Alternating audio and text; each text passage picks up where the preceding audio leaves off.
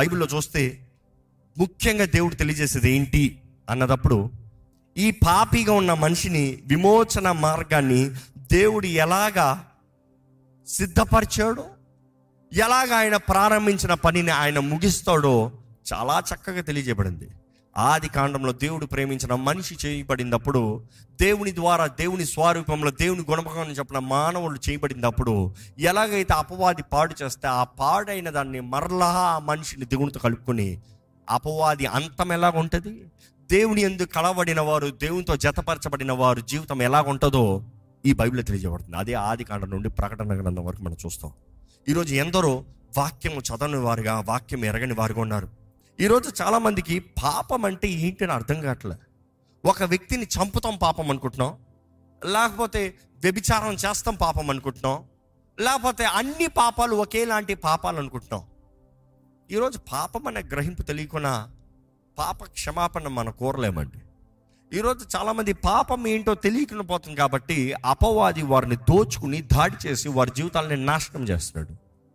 దేవుని వాక్యం చూస్తే పాపం అన్నదప్పుడు రెండు రకాల పాపాలు. ఒక రకమైన పాపం ఏంటంటే ఈ రకమైన పాపము ఎందరికో తెలిసింది అదేంటంటే తెలిసి తెలిసి పాపం చేస్తాం. దొంగతనం చేస్తాం తప్పు అని ఎరిగి దొంగతనం చేస్తాం. వ్యభిచారం చేస్తాం తప్పు అని ఎరిగి వ్యభిచారం చేస్తాం. ఒక మనిషిని ఈ రీతిగా దాడి చేస్తాం తప్పు అని తెలిసి దాడి చేస్తాం. ఈరోజు చాలామంది ఎరిగి ఎరిగి తప్పులు చేయట్లేదు. దేవుని బిడ్డలు అయిన తర్వాత. కానీ రెండో లెవెల్ తప్పు ఉందంట. ఈ రెండో లెవెల్ తప్పే ఎంతోమంది విశ్వాసులు దురాత్మల ద్వారంగా దాడి చేయబడటానికి వేధించబడటానికి బంధించబడటానికి అవకాశంగా మారుతుంది. అది ఏం పాపం తెలుసా అండి? అజ్ఞానము అనే పాపం అంట ఎప్పుడన్నా అజ్ఞానము అనే పాపం గురించి విన్నారా? ఈరోజు వింటారు. ఎందుకంటే తెలిసి పాపం అన్నదప్పుడు మీరు అనొచ్చు నేను వ్యభిచారం చేయట్లేదు కదా. నేను తెలిసి తప్పు చేయట్లేదు కదా. నేను తెలిసి ఏది చేయట్లేదు కదా. ఎందుకు దుష్టుడు నన్ను దాడి చేస్తున్నాడు.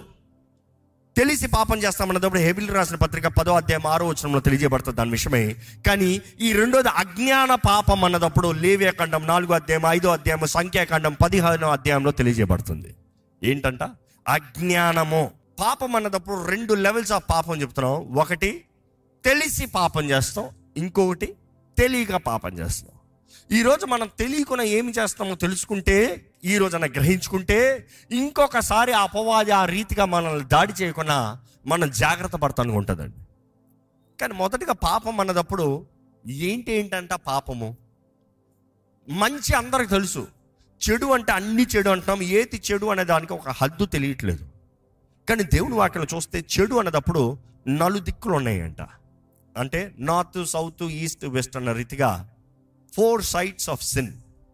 నలుగు నాలుగు రకాల పాపాలతో కూడినది తెలిసి చేస్తున్నామో తెలియక చేస్తున్నాము. అంటే తెలిసి జరిగిస్తున్నామో తెలియక జరిగిస్తున్నాము. ఒకటి ఏంటంటే దేవునికి విరోధంగా పాపం. దేవునికి విరోధంగా పాపం చేస్తామంటే ఏంటి? ఆయన ఆజ్ఞలని ఆయన నియమాలని దాటిపోతాం. ఆయన ఆజ్ఞల్ని గైకొనకుండా ఉంటాము ఆయన చేయొద్దన్నది చేస్తాము ఆయన చేయమంటాం చేయకొని పోతాం ఆయన ఆజ్ఞలు ఆయన నియమాలని దాటిపోతాం బట్టి పాపం చేసిన ప్రతిసారి ప్రతిఫలం ఉంటుందండి. మనము దేవుని ఆజ్ఞలను దాటిన ప్రతిసారి దుష్టుడు అపవాది దురాత్మలు మనల్ని దాడి చేస్తాడండి. ఎందుకంటే ఈరోజు చాలామంది వచ్చి ప్రార్థన కోరేటప్పుడు మా బిడ్డలకి దెయ్యాలు పట్టు ఉన్నాయండి నా నా కూతురు చనిపోయింది నా కుమారుడికి దురాత్మ పట్టుకుని ఉంది మా పరిస్థితి ఎంతో ఘోరంగా ఉంది. నాకు ఎక్కడ చూసినా శ్రమలు కలుగుతున్నాయి. ఇప్పుడు అర్థం చేసుకోవాలి. ఓ ఏది ఓరకే జరగదు. ప్రతిదానికి ఒక కారణం ఉంటుంది ఒక ప్రారంభం ఉంటుంది.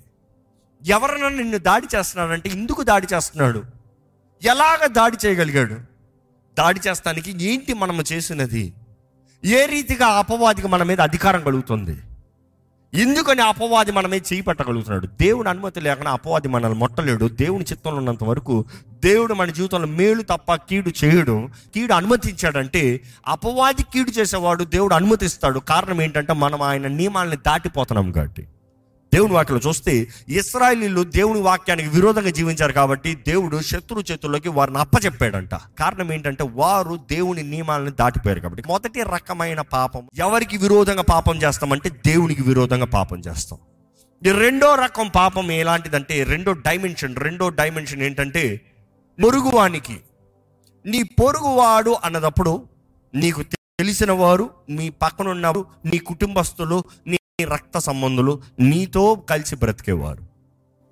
నీ సహోదరుడికి విరోధంగా నీవు పాపము చేస్తే దేవుని వాక్యం ఉంటుంది కదా?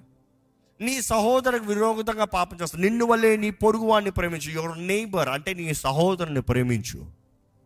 మన మనం పక్కన ఉన్న వారిని దేవుడు మన జీవితంలో పెట్టిన వారిని వారికి విరోధంగా మనం ఏదైనా చేస్తే అది పాపం అంట అటువంటి పాపములకి వాక్యానుసారంగా చూస్తే లేవియకండంలో చూస్తే దానికి ప్రాయశ్చిత్తం ఉంటుంది.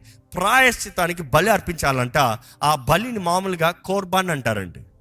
అంటే హీబ్రూ మాట కోర్బాన్ అంటారు. అన్ని బలులు బలులే కాదు. అన్ని బలులు ఒకేలాంటివి కాదు. కానీ ఈ బలులు ఏంటంటే ఒకరు విరోధంగా మనం పాపం చేస్తే అందుకని యేసుప్రభు కూడా అంటాడు. నీ సహోదరుడికి నీ పైన ఏమనున్నా నీ బలిని బలిపీఠం దగ్గర పెట్టి నీవు వెళ్ళి సమాధాన పడొచ్చి నీ బలిని అర్పించు. నీవు బలి ఇస్తే మాత్రం చాలదు కానీ నీ సహోదరుతో నీ హృదయంలో సమాధానం పడాలి. అంటే మనం ఎప్పుడైతే మనం పక్కనున్న వారితో మన కుటుంబస్తులతో మన వారితో మనం విరోధంగా భావిస్తూ విరోధంగా జీవిస్తామో అపవాది మనల్ని దాడి చేస్తానికి అధికారం ఉంది. ఎందుకు అపవాది నన్ను దాడి చేస్తున్నాను నేను దేవునితో సరిగిన ఉన్నాను కదా అనుకోవచ్చేమో. మీరు మీ సొంత వారితో మీ ఇంటి వారితో మీ రక్త సంబంధాలతో ఈరోజు భార్య భర్తలే అండి. ఎవరో ఎందుకు? ఇంట్లో గొడవలు పెట్టుకుంటా ఉంటారు దెయ్యాలు దాడి చేస్తూ ఉన్నాయి. ఎందుకు అవుతుందో మాకు అర్థం కావట్లేదే అంటారు. మేము ఎవరికి ఏమి కీడు చేయలేదే. ఇంకో ఒకరికి ఒకరు కీడు చేసుకుంటారు కాబట్టి వాక్య నియమాన్ని దాటారు కాబట్టి అపవాది దాడి చేస్తున్నాడు. మీరు అడుగుతున్నారు ఇందుకు ఈ నష్టం ఇందుకు ఈ కష్టం ఇందుకు ఎలాంటి జీవితము? దేవుడు అంటున్నాడు నేను అనుమతిస్తున్నానంటే నీవు నియమం దాటావు కాబట్టి ఆ అపవాది నిన్ను దాడి చేస్తానికి హక్కు దొరికింది. అవకాశం దొరికింది. ఈరోజు మనం జ్ఞాపకం చేసుకోవాలి మనం ఇతరులతో ఎలా ఉన్నాం? మూడో రకమైన పాపం ఏంటో చూస్తే ఒక మనిషి తనకి విరోధంగా పాపం చేస్తాం ఈరోజు ఎంతోమంది వారికి వారు విరోధంగా పాపం చేస్తూ నేను ఎవరికి ఏది కీడు చేయలే కదా? నేను ఎవరికి ఏ నాశనం కోరలే కదా? నేను ఎవరి మీద ఏది అనలే కదా? నా ఇష్టం నా జీవితం నేనేదో చేసుకుంటున్నాను వాడికి ఏంటంటే బాధ అంటారు. ఏంటి వారికి సొంతంగా విరోధంగా పాపం చేసుకుంటాం? త్రాగుడు ఆ దేహాన్ని పాడు చేసుకుంటాం. సిగరెట్లు ఆ దేహాన్ని పాడు చేసుకుంటాం. పోనోగ్రఫీ అశ్లీలమైన దృశ్యాలు. పోనోగ్రఫీ తనకి విరోధ పాపం చేసుకుంటాం. ఈరోజు ఇవన్నీ లోకం పర్వాలేదులే అంటుందంటే మన దేహము దేవుని ఆలయం అంట మన దేహము పరిశుద్ధాత్మ ఆలయం అంట మీ దేహము పరిశుద్ధాత్మ ఆలయం అని మీరు ఎరుగరా? అడిగాడు కదా యేసు ప్రభు. ఈరోజు మనం ఎంతోమందిమి మన దేహం ఏంటో మన జీవితం ఏంటో మన బ్రతుకు ఏంటో అర్థం కాని వారికి ఉన్నామండి. నాలుగో రకం పాపము చూస్తే ఒక దేశానికి విరోధంగా పాపం చేస్తామంట. ఒక దేశానికి విరోధంగా పాపం చేస్తామంటే ఆ మాటకు అర్థం ఏంటంటే దేవుని నియమాన్ని దాటి ఆ దేశంలో ఉన్న కొంతమంది ప్రాంతంలో ఉన్న కొంతమంది కలిసి దేవుని వాక్యానికి విరోధమైనది అందరు కలిసి చేద్దామంటాం వారితో కలిసి ఏకూపిస్తాం దేవుని నియమాల్ని దాటి చేస్తాము అది పాపం. దాన్ని బట్టి ఆ దేశమంతా నాశనం అయిపోతుంది అంధకారం కమ్ముతుంది. దేవుని వాక్యానుసారంగా చూస్తే ఒక ప్రాంతంలో కీడు ఉంటే ఒక ప్రాంతంలో పాపం ఉంటే ఒక ప్రాంతంలో ఒక రకమైన శాపము పనిచేస్తుందంటే అక్కడ ఉన్న పాపులను బట్టి కాదంట. దేవుని వాక్యం జాగ్రత్తగా చదవండి. అక్కడ ఉన్న పాపులను బట్టి కాదు. అక్కడ ఉన్న నీతి మంతులు పిలవబడుతున్న వారు నీతిగా బ్రతుకుతలేదు కాబట్టే అంధకారం ప్రబలుతుంది జాగ్రత్త. నీతి మంతుడు అని పిలవబడుతున్న వాడు నీతిగా ప్రకటించకపోతే నీతిగా బ్రతకకపోతే నీతిని అనుసరించకపోతే పాపమే అధికమవుతుంది. అందుకని దేవుడు చెప్పలేదా? రెండో దిన నా పేరు పెట్టబడిన నా ప్రజలు తమ్ము తాము తగ్గించుకుని వారు చెడు మార్గాన్ని విడిచి నా ముఖాన్ని వెతికిన ఎడలా? దేవుడు ఏం చేస్తా అంటున్నాడు ఏం చేస్తా అంటున్నాడు మీరు చెప్పండి గట్టిగా. వారి దేశాన్ని స్వస్థపరుస్తా. ఈరోజు మీ దేశం స్వస్థపడతలేదు మీ ప్రాంతం స్వస్థపడతలేదు అంటే మిమ్మల్ని బట్టి ఏమో చూసుకోండి. మీరు సరిగా ఉంటే నేను మీ దేశాన్ని స్వస్థపరుస్తా మీ ప్రాంతాన్ని స్వస్థపరుస్తా మీరున్న స్థలాన్ని స్వస్థపరుస్తా. ఈరోజు ఎక్కడ చూసినా చీకటి అంధకారం ఎక్కువ అవుతుంది దేవుని వాక్యం చూసిన ఎప్పుడైతే ఇస్రాయలీలు దేవునికి విరోధమైనవన్నీ కలిసి ఒకరి తర్వాత ఒకరు ఏకీపించి పాపం జరిగించారో దేవుని కోపాగ్ని రగులుకుందండి. దేవుని వాక్యం చూస్తే ఈ పాపం ఉండేటప్పుడు ప్రతి పాపము పాపమేనా అని ప్రారంభించాను కదా. ఈరోజు ప్రతిదానికి పాపం పాపమే ప్రతిదానికి ఇదేలాంటి పాపం ఇదేలాంటి కార్యం అనుకుంటారు. ప్రతి పాపము వేరు పాపం అన్నదప్పుడు మూడు కేటగిరీస్ ఉన్నాయంట. మూడు కేటగిరీస్ తగినట్టుగా ప్రతిఫలం ఉంటుందంట. ప్రతి పాపానికి ఒకే వెల చెల్లిస్తాం కాదు దేవుని వాక్యం బాగా జరిగిన చదివిన వారికి తెలుసు ప్రతి పాపానికి ఒకే బలి కాదు పాపానికి తగిన బలి ఉంటుందంట. పాపానికి తగ్గ ప్రతిఫలం ఉంటుందంట. పాపానికి తగ్గ జీతం ఉంటుందంట. అన్నిటికీ ఒకేలాంటి పాపంకి ఒకేలాంటి జీతం కాదు. అది అర్థం అవ్వాలంటే దేవుని వాక్యంలో ఈ మూడు మాటలు ఉంటాయి మూడు కేటగిరీలు ఉంటాయి. ఒకటి ఏంటంటే హీబ్రూలో చెప్పాలంటే హఠ అన్న మాట ఉంటుంది. హఠ అన్న మాట చూస్తే వాక్యంలో చూస్తే నాలుగు వందల తొంభై ఒక్క సార్లు ఉంటుందంట. నాలుగు వందల తొంభై ఒక్క సార్లు హఠ అన్న మాట ఉంటుంది. ఈ మాటకు అర్థం ఏంటి? బైబిల్లోనే ఉంటుంది. Everybody has missed the mark అక్కడ అది అర్థమయ్యేలా చెప్పాలంటే అనుకుని చూడండి. ఇప్పుడు నేను ఒక టార్గెట్ పాయింట్ అని పెట్టాను. టార్గెట్ పాయింట్ అని పెట్టి ఎప్పుడన్నా యారో గేమ్ ఆడతారు చూసారా? బుల్ బుల్స్ అని. అక్కడ రంధ్రాలు పెట్టి మధ్యలో ఎర్ర రంధ్రం పెట్టి ఈ షూటింగ్ గేమ్లో కొడతారు చూడండి. ఒక్కొక్కరు షూట్ చేయాలి. ఒకరు షూట్ చేసేటప్పుడు ఆ మధ్యలో ఉన్న గోల్కి పక్కలో దాటిపోతుంది. ఒకరు కొంచెం బయటికి షూట్ చేస్తారు. ఒకరు ఆ రంధ్రం అక్కడ ఇక్కడ మార్చి మార్చి షూట్ చేస్తారు. కానీ అందరు గన్ ఉంది అందరికీ చూపు ఉంది. అందరు షూట్ చేస్తానికి ట్రై చేస్తున్నారు. కానీ అందరు పాయింట్ ఒకేలాగా వెళ్ళిందా? లేదు. అందరు టార్గెట్ ఒకటే ఏమో కానీ ఆ టార్గెట్ చేరలేకపోయారు. ఎప్పుడైతే మనం షూట్ చేయవలసిన పాయింట్లో షూట్ చేయకుండా టార్గెట్ మిస్ చేస్తున్నామో దేవుని వాక్యం చెప్తుంది నువ్వు పాపం చేసావు. నువ్వు మిస్ చేసావు. నీ శక్తి నీ బలము నీవు చాలలేదు. అందుకని దేవుడు నాకు చెప్తుంది క్రియల బట్టి కాదు మనం రక్షించబడింది. కృప ద్వారంగానే రక్షించబడ్డాం రక్షించబడిన వారు ఉంటే అల్లెలు చెప్తారా? మన క్రియల బట్టి కాదు it is not your good performance అందుకని పర్ఫార్మెన్స్ మీద ఆధారపడకండి. We all have missed the mark మనమందరం గురిని తప్పిన వారమే. మనందరం గురిని పోగొట్టుకునే వారమే. మనందరి జీవితంలో గురి తప్పింది. కానీ దేవుడు ఒక మాట చెప్తున్నాడు ఇలాంటి పాపానికి అర్థం ఏంటంటే దేవుడు మనతో ఉంటనే కానీ దేవుడు మనల్ని నడిపిస్తనే కానీ దేవుడు బలపరుస్తనే కానీ మనము చేయలేమంట మనం బ్రతకలేమంట మనం జీవించలేమంట. ఇంకో మాట చెప్పాలంటే మనంతట మనము నీతిగా బ్రతకలేము మనంతట మనం సరిగా బ్రతకలేము మనంతట మనం దేవుని కొరకు బ్రతకలేము కానీ పరిశుద్ధాత్ముడు మన తోడు ఉంటే పరిశుద్ధాత్ముడు మనలో ఉంటే పరిశుద్ధాత్ముడు మనల్ని బలపరుస్తే మనము చేరవలసిన గమ్యానికి చేరతామంట. కాబట్టి పరిశుద్ధాత్మ లేకుండా చేసే ప్రతి నిర్ణయము పాపమే బైబిల్ ప్రకారం. పరిశుద్ధాత్మ సహాయం లేకుండా పరిశుద్ధాత్ముడి మీద ఆధారపడకుండా నీవు ప్రయత్నం చేసే ప్రతీదీ నీవు గురి తప్పిన వాడివే గురి చేరేవాడివి కాదు. ఈరోజు దేవుని ఆత్మ మీలో ఉందా? దేవుని ఆత్మ మీ పైన ఉందా కాదు. ఎలాంటి కూడికల్లో దేవుని ఆత్మ మీ పైకి వస్తుంది.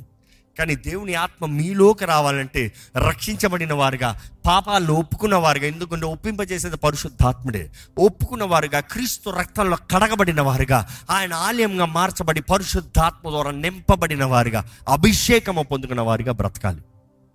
ఈరోజు అందరూ ఈ టార్గెట్ తప్పిన వారమేనండి మనమందరం ఏ భేదము లేదు మనమందరము పాపులమే.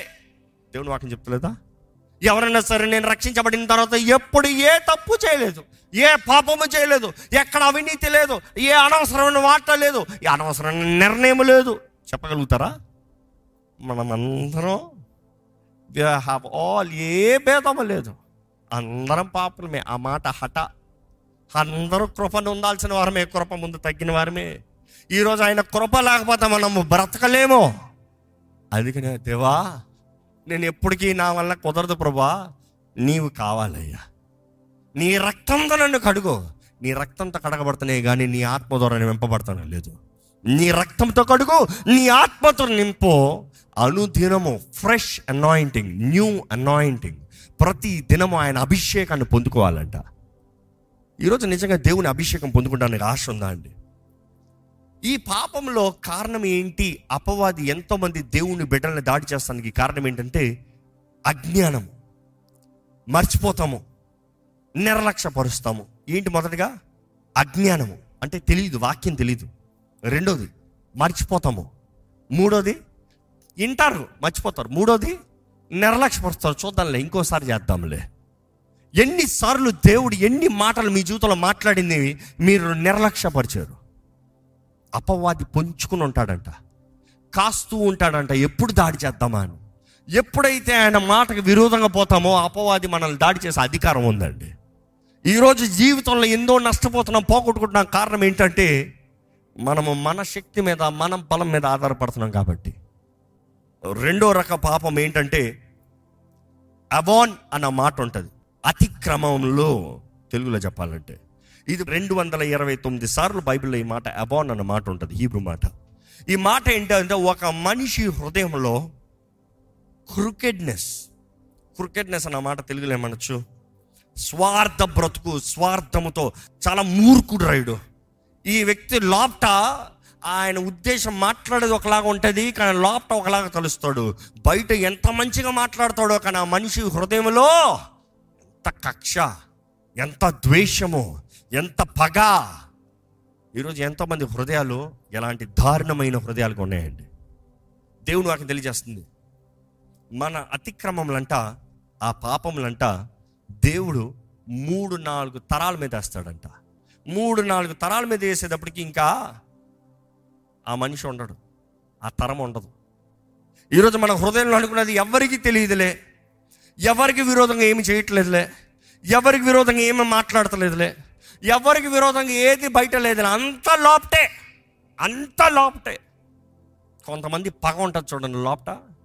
ఎంతోమంది జీవితాలు కుళ్ళు పట్టిన బ్రతుకండి బయటికి భక్తి లోపట ఎండిన ఎముకలు కుళ్ళు పట్టిపోయిన ఎముక జీవితము. ఈరోజు ఎంతోమంది జీవితాలు చూస్తూ ఉంటే పాపపు స్థితి బట్టే అపవాది వారి కుటుంబాలను అన్నీ తీసేస్తారు. బయటికి చూస్తాను గంభీరంగా కనబడతారు. చేతిలో బైబిల్ పట్టుకుని ఉంటారు. ఆలయానికి క్రమంగా వెళ్తారు. కానీ లోపట ఉన్న crookedness crooked lives crooked living. బైబిల్లో చూస్తే మూడో రకంగా పాపము దోషములు. దోషములు అన్న మాట చూసినప్పుడు పేష అన్న మాట వస్తుంది హీబ్రూలో.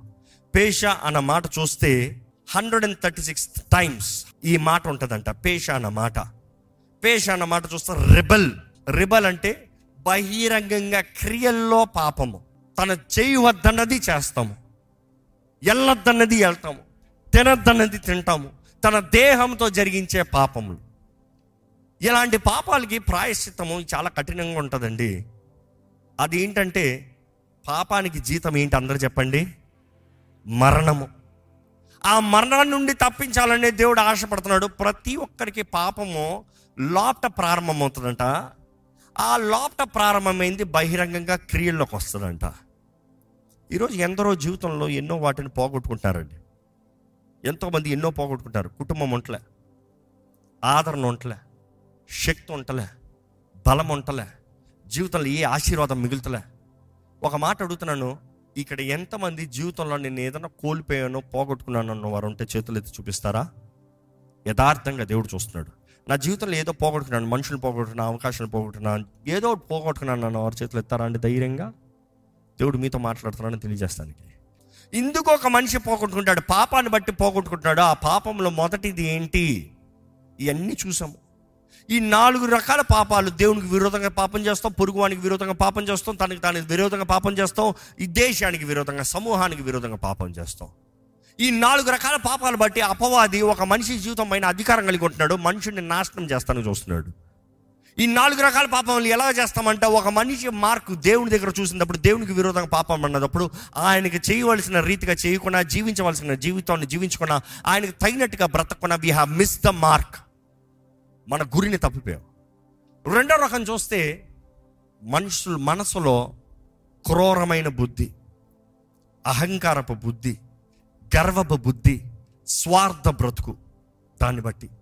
మూడోది చూస్తే తన దేహంతో చేసిన పాపములు తన దేహంతో జరిగించిన తప్పులు తన దేహంతో జరిగించిన పాపపు క్రియలు. దీన్ని బట్టి అపవాది మనల్ని దాడి చేస్తున్నాడండి. అపవాది ఎలా దాడి చేస్తాడంటే దేవుని వాక్యం చూస్తే మనము ఎక్కడ ఏది ఉన్నా మనకి జ్ఞానం ఉండాలంట విచేక్షణ జ్ఞానం ఉండాలంట. ఈరోజు నేను ఎప్పుడు ప్రార్థన చేయమని కోరిన ప్రతి ఒక్కరికి అంటాను దేవుణ్ణి మీరు అడగవలసింది విచేక్షణ జ్ఞానము. ప్రభువా నా ముందున్న తలుపు ఏంటి? ప్రభా నా ముందున్న పరిస్థితి ఏంటి? ప్రభా నా ముందున్న జీవితం ఏంటి? నా ముందున్న అవకాశం ఏంటి? ఇది నీవిచ్చిందా అపవాది ఇచ్చిందా ఇది నీవు పెట్టిందా అపవాది పెట్టిందా? ఇది నాకు ఆశీర్వాదమా శోధన? ఇది నాకు ఆశీర్వాదమా బలమా? ఇది నాకు ఆశీర్వాదమా నాశనమా? ఏంటది? Do you have the discerning దయచేసి స్థలంలోంచి మీ జీవితంలో ఎంతకాలం ఎన్ని నశించిపోయారు? ఎన్ని పోగొట్టుకున్నారు? ఎన్ని ఎన్ని దోచుకుని పోయాడు అపవాది? ఈ సమయంలో దేవుడు అడుగుతున్నాడు నీ జీవితాన్ని నూతన పరుస్తాను నాతో ఒక నిబంధన చేస్తావా? నీ జీవితంలో నూతన అవకాశాలు ఇస్తాను. ఒక అడుగు ముందుకు తెస్తావా? ఈరోజు మీ జీవితంలో ఏదైనా పోగొట్టిన వారైతే దేవుడు సమస్తము నూతన పరిచి మరలా తిరిగి అనుగ్రహించగలిగిన వాడండి. మిడతలు తినివేసిన సంవత్సరం కూడా నీకు తిరిగి అనుగ్రహిస్తానంటున్నాడు దేవుడు. ఈరోజు దేవుడు అనుగ్రహిస్తాడంటే పొందుకుంటానికి మీరు సిద్ధమా? ఈ ప్రార్థన సమయంలో దేవుడు మీతో మాట్లాడుతున్నాడంటే మీరు ప్రతిస్పందనగా దేవుడితో మాట్లాడాలండి. మీరు సమర్పించుకుంటాం చాలా ముఖ్యం. మీరు సమర్పించుకుంటాం చాలా అవసరం. మీరు దేవుని పాదాలు పట్టుకుంటాం అతి ముఖ్యము. ఈరోజు దేవుడు మీతో మాట్లాడుతున్నాడు కదా. ఏంటి అది మీ జీవితంలో సమాధానం కోల్పోయారా? కుటుంబాలు విడిపోయా బిడ్డలు పోగొట్టుకుంటున్నారా? జీవితంలో దేవుడిచ్చిన ఆశీర్వాదాలన్నీ మీరు విడిచిపోతున్నాయా? అజ్ఞానం ద్వారానేమో? లేకపోతే నిర్లక్ష్య ద్వారానేమో? దేవుడిచ్చిన దాన్ని వ్యర్థపరుస్తున్న ద్వారానేమో? ఒకసారి గమనించండి. ఒకసారి గమనించండి. దేవుడు మీ జీవితంలో సమస్తం తిరిగి ఇవ్వాలని ఆశపడుతున్నాడు. ఆయన తలంపులు మన పట్ల గొప్పవి. గొప్ప తలంపులు. దేవా నీ చిత్తాన్ని నేను చేస్తానయ్యా. నీ చిత్తంలో నేను బ్రతుకుతానయ్యా. అయ్యా నా అజ్ఞానాన్ని క్షమించు ప్రభా అయ్యా నేను తెలిసి తెలియగా చేసిన ప్రతి పాపాన్ని క్షమించి ప్రభా అయ్యా నా స్థానంలో నీవు మరణించి. నా నేను చెల్లించాల్సిన క్రయదనం అంత వెలంతా నీవు చెల్లించు. ప్రభా నీ సహాయాన్ని వేడుకుంటానయ్యా నీ సహాయాన్ని వేడుకుంటానయ్యా మరొక్కసారి నన్ను ముట్టు ప్రభా మరొక్కసారి నన్ను దర్శించు ప్రభా మరొక్కసారి నా జీవితాన్ని నూతనపరచు ప్రభా నీ మహిమతో నీతో పాటు అయ్యా నేను బ్రతుకుతానయ్యా. ఘనమైన జీవితాన్ని నాకు దయచే ప్రభా. ఈరోజు ఎంతోమంది దేవుని ప్రేమని ఆ మధుర స్నేహాన్ని పోగొట్టుకుంటున్నాం.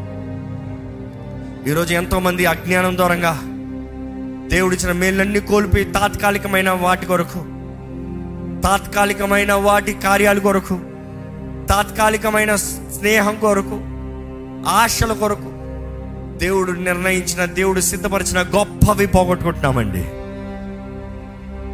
ఒక పూట కూటి కొరకు జ్యేష్ఠప హక్కుని అమ్ముకున్నాడు ఏసావు. కొన్ని వెండి నాణెల కొరకు యేసుప్రభుని అమ్మి వేశాడు యూదాయస్ ఏంటది నీవు దేవుడు నిర్ణయించినది పోగొట్టుకుంటున్నావు అమ్మి వేస్తున్నావు లేకపోతే దేవుణ్ణే విడిచిపెడుతున్నావు? ఏంటది దేవుడిచ్చిన తరుణాలని కోల్పోతున్నావు? దేవుడిచ్చిన ఆశీర్వాదాలను పోగొట్టుకుంటున్నావు? మన కొరకే కదా? మన కొరకే కదా యేసు ప్రభు ఈ లోకంలోకి అడుగు పెట్టాడు? మన కొరకే కదా? నీ కొరకే కదా? నీ స్థానంలో ఆయన మరణించాడు. నిన్ను రక్షిస్తానికి నిన్ను ఆయన రాజ్యం వైపు తిప్పటానికి నీ జీవితంలో ఘనమైన కార్యములు చేస్తానికే కదండి. ఇంకెంతకాలం ఆయన ప్రేమను విడిచిపెడతారు? ఇంకెంత కాలము ఇంకెంత కాలము ఈరోజు యేసుప్రభు ప్రేమతో ఆహ్వానిస్తున్నాడండి.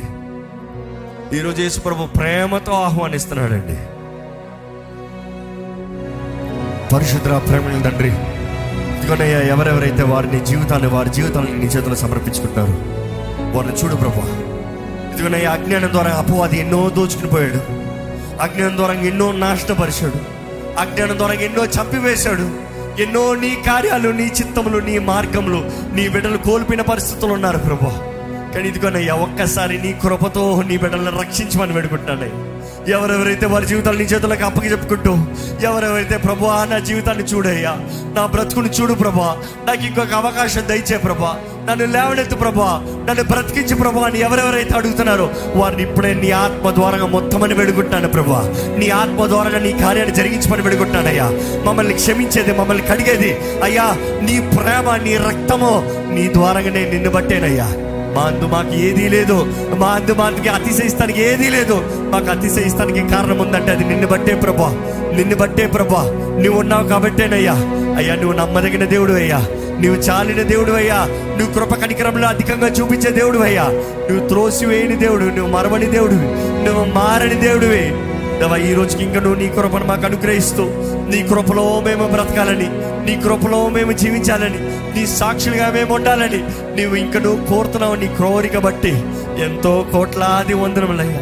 ఏ ఒక్కరు నశించడం నాకు ఇష్టం లేదు. ఏ ఒక్కరు నశించడం ఇష్టం లేదు అంటున్నాం ప్రభా. అయ్యా ఈరోజు మా జీవితంలో నువ్వు వాగ్దానం చేసి ఇచ్చినవి. నువ్వు వాగ్దానాలు చేసినవి. నువ్వు అనుగ్రహించిన అధికారము స్వేచ్ఛ స్వతంత్రత అపో అది ఎక్కడ దొంగిలించకూడదు ప్రభా. నువ్వు ఎదిరించమంటున్నావు నీకు సమర్పించిన మేము అపవాదిని ఎదిరిస్తే వాడు మా అందరి నుండి పారిపోతాడని వాక్యం తెలియజేస్తుందయ్యా శక్తి కలిగిన వారుగా అధికారం కలిగిన వారుగా నీ నామంలో ఎలిగించబడిన వారుగా వెలుగు సంబంధులుగా ప్రకాశించే వారుగా ఇక్కడ ఉన్న ప్రతి ఒక్కరి జీవితాలు చేయమని విడుకుంటానయ్యా గతంలో అపవాది దోచుకున్నవి గతంలో అపవాది నాశనపరిచినవి గతంలో అపవాది దాడి చేసినవి ప్రతి ఒక్కటి. అయ్యా నీ బిడ్డల జీవితంలో మరలా నువ్వు తిరిగి అనుగ్రహిస్తానికి సిద్ధంగా ఉన్నావయ్యా.